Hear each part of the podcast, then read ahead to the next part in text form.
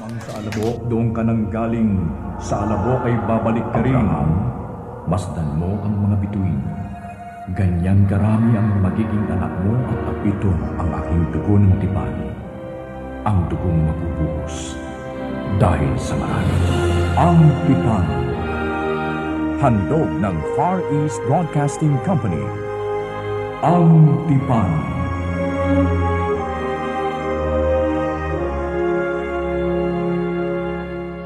kasaysayan natin ay hango sa banal na Biblia. Sa Aklat ni Lucas, Kabanata 5, mga talatang 17 hanggang 26.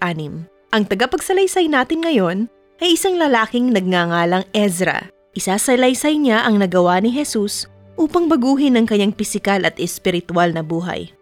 Pakinggan ninyo ang kasaysayan ni Ezra. Baka ito ang maging daan upang makita niyong kailangan niyo rin ang haplos ni Jesus sa buhay niyo ngayon.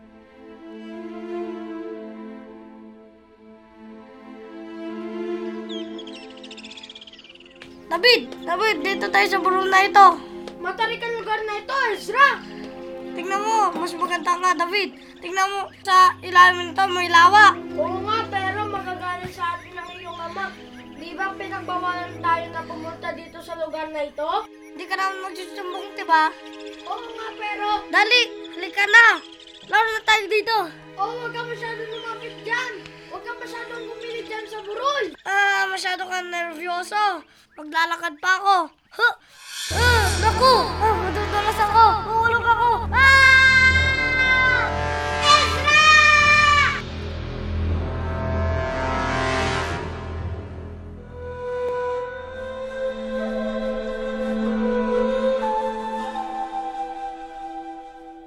Ako si Ezra, panganay na anak ni Nahoas at Naomi. Malakas ang pananalig sa Diyos ng aking mga magulang. Puno ng saya at pagmamahal at kabutihan ang aming tahanan. Pilyo at puno ako ng buhay nung bata ako. Tatlong araw pagkatapos ng aking kaarawan.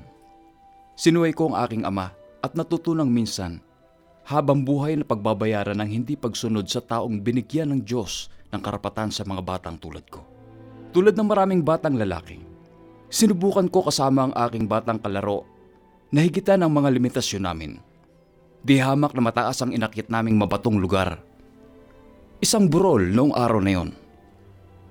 Sa kasamaang palad, nadulas ako at nahulog ng mga dalawamput limang talampakan bago ako lumagpak sa bato sa paanan ng burol.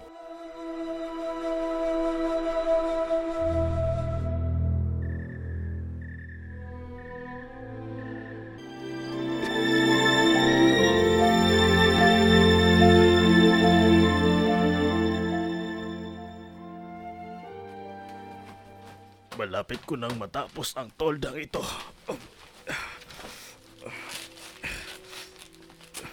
Magandang hapon po. Ah, David, ikaw pala. Halika, at naroroon ang anak ko. Ah, salamat po. Ezra, magandang hapon. Ah, maiwan ko muna kayo. ah. Sige po. Tatapusin ko muna ang ginagawa ko. Opo. Kumusta? Hindi na halos kita nakikita. Maganda siguro ang takbo ng negosyo, no? Mahirapan na kaming puna ng pangangailangan sa mga tolda ng mga kababayan natin. Gusto mo bang matutong gumawa ng tolda ng mga kababayan natin? Salamat na lang. Hindi ko alam kung kaya kong walang tigil na pagkatrabaho katulad mo. Maaari ka ba naming mahatak mula sa paggawaan nyo kahit isang gabi lang? Napagkasunduan kasi namin ng mga kababata mong magkita-kita bukas para maghapunan. Gusto sana namin makasama ka. Pwede? Napakabait mo talagang kaibigan, David. Hindi naman kabaitan ang nasa likod ng paanyaya ko. Mahabang panahon ka na namin hindi nakakasama. Tsaka bili ni Sarah, napilitin kang pumunta. Sa palagay ko, hindi ako makakasama. Sabihin mo lang kay Sarah na kinukumusta ko siya. Ezra, bakit mo ba kami iniiwasan? Um, Mga kaibigan mo kami. At gusto ka namin makasama. David, Hindi namin maintindihan kung bakit tinatanggihan mo ang aming mga paanyaya. kinalulungkot ko, David. Sige, pero kung magbago ka ng isip, magpasabi ka lang. Dadaan ako sa bahay niyo upang sunduin ka. Ha? Oh, alis na ako. Diyan ka na. Ezra, anak. Um, Mauubusan ka ng mga kaibigan kung babaliwalain mo sila at tatanggihan. sawa na ako sa pagpapabuhat sa bawat lugar na puntahan ko. Ama, mas mabuti pang dito na lang ako. May sari-sarili na silang buhay.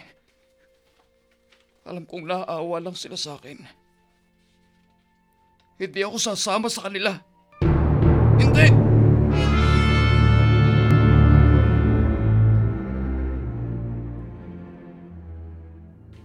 Noong 35 taong gulang ako, parehong sumakabilang buhay ang mga magulang ko.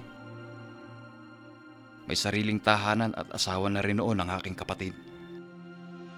Kaya't naiwan akong mag-isa sa pag-aasikaso ng negosyo. Kinakailangan ko matutunang alagaan ang sarili ko. Kumuha ako ng katulong na gagawa ng mga gawaing bahay para sa akin. At isa pang kasama, nadadalhin ako sa mga lugar na kailangan kong puntahan. Unti-unting, isinara ko na ang sarili ko sa mundo. At habang lalo akong nababaon sa panglaw at pait na tumatagos na sa aking kaluluwa.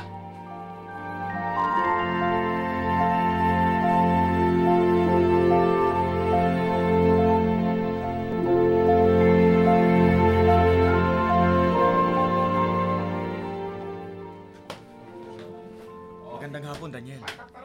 Ay, ikaw pala, David. Ano ba nangyayari sa labas? Parang napakaraming tao sa bayan. Hindi mo ba nabalitaan na dadaan si Jesus sa bayan natin ngayon? Ang guro na mula sa Nazaret? Oo, galing nga siya sa Nazaret. Pero hindi lamang siya isang ordinaryong guro. Ha? Kailan lang, nakita ko kung paano niya pinagaling ang marami mula sa iba't ibang uri ng karamdaman. Nakarinig na ako ng mga kwento tungkol sa mga himalang nagawa niya. Ngunit hindi ko alam kung dapat ba akong maniwala sa mga ito o hindi. Dapat kang maniwala, Daniel. Nakita ko nakalakad ang mga lumpo. Ang isang bulag nakakita. At ang isang babaeng matagal nang pinahihirapan ng isang mahiwagang lagnat na kaagad-agad na gumaling. Totoo pala ang aking mga narinig. Mayroong nga isang kitonging tao na sobrang lala ng kanyang sakit. At halos hindi ko na siya matingnan. Ngunit sinabi lang ni Jesus na gumaling ka at luminis. Nawala na sakit niya. Nabalitaan ko si Jesus ay nasa bahay ni Nathaniel ngayon. Ano kaya at dali natin si Ezra sa kanya? Oo nga. Magandang balita ito para kay Ezra. Sandali, gigisingin ko siya. Ah, sige, Daniel. Dali natin siya kay Jesus.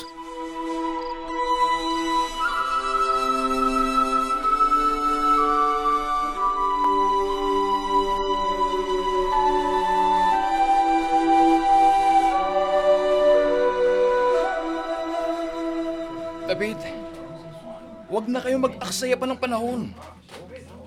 Wala nang kagalingan ng aking karamdaman. Tumahimik ka na lang, Ezra. Kami nang bahala sa'yo. Pero Kiraming tao, paano tayo makakarating sa kinaroroonan ni Jesus? Ah, Makikiran nga lang ho. Ah, ipagpaumanin po ninyo. Makikiran lang ho. Maaari niyo po ba kami paraanin? Nakikiran lang ho. Makikiran lang ho. Gusto namin makadaan dito, kailangan naming dalhin kay Jesus ang aming kaibigan. Napita ko rito eh.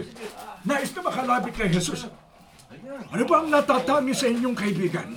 At dapat namin kayong paraanin. Daniel, Daniel, hindi tayo makakaraan sa may pintuan. Napakaraming tao. Alam ko na. May naisip ako. Ha? Ano? Doon. Doon tayo sa bubong magdaan.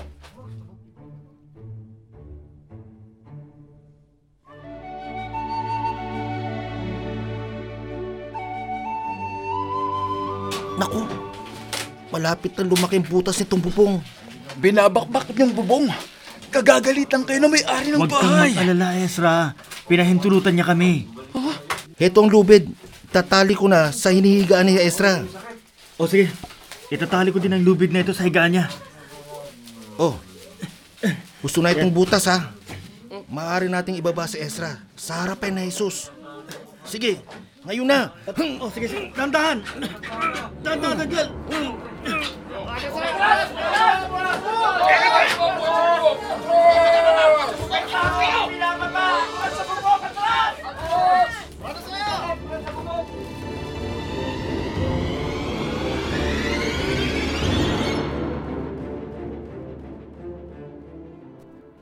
nakikita kong malaki ang paniniwala ng iyong mga kaibigan. Mayroon ka rin bang pananampalataya? Gusto ko rin pong maniwala. Ngunit, dalawamput limang taon na akong hindi nakakalakad.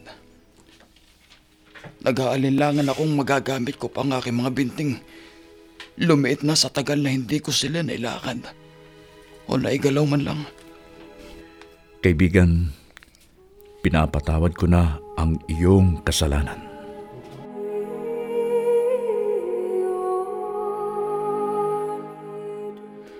Sino itong nagsasalita ng kalapastangan sa Diyos? Hindi ba Diyos lamang ang makapagpapatawad ng mga kasalanan? Kayong mga pariseyo at mga tagapagturo ng kautusan, bakit ninyo iniisip na kalapastanganan sa Diyos ang ginagawa ko nang sabihin kong pinapatawad ka na sa iyong mga kasalanan? Alin ba ang mas madaling sabihin? Pinapatawad ka na sa iyong mga kasalanan?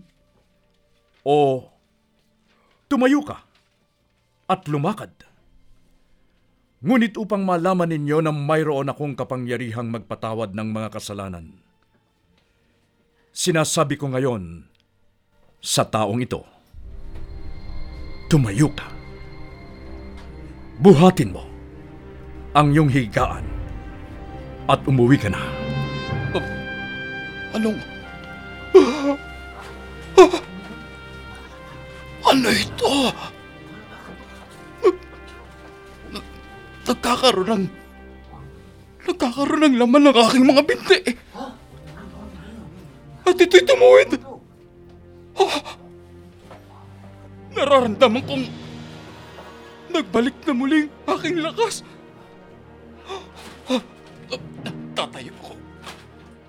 Ah! Nakakatayo na ako! Ah! Hindi lang ako nakakatayo! Nalalakad ko ang aking mga paa! Nalalakad ko ng aking mga paa! Nalalakad ko na! Daniel, nakita mo na! Nakakalakad na kaibigan natin! Oo, David. Mahirap paniwalaan. Ngunit kitang-kita ng mga mata ko ang himalang ginawa ni Jesus. Salamat, Panginoon! Pinalakad na muli ni Jesus ang kaibigan ng halos 30 taon ng lumpo!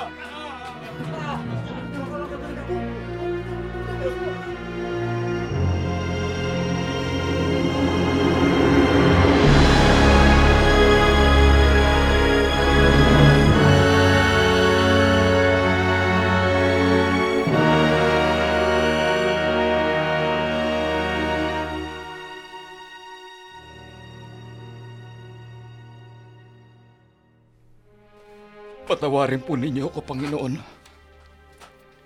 Sa gulat at saya ko, ma- munti ko nang makalimutang magpasalamat sa inyo.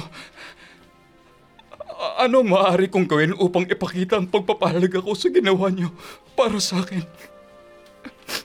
A- ano maaari kong ibigay sa inyo, Panginoon? Wala kong hihilingin sa iyo.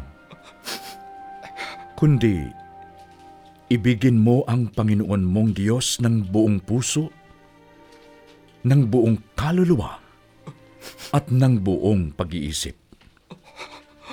At ibigin mo ang iyong kapwa gaya ng pag-ibig mo sa iyong sarili. Panginoon.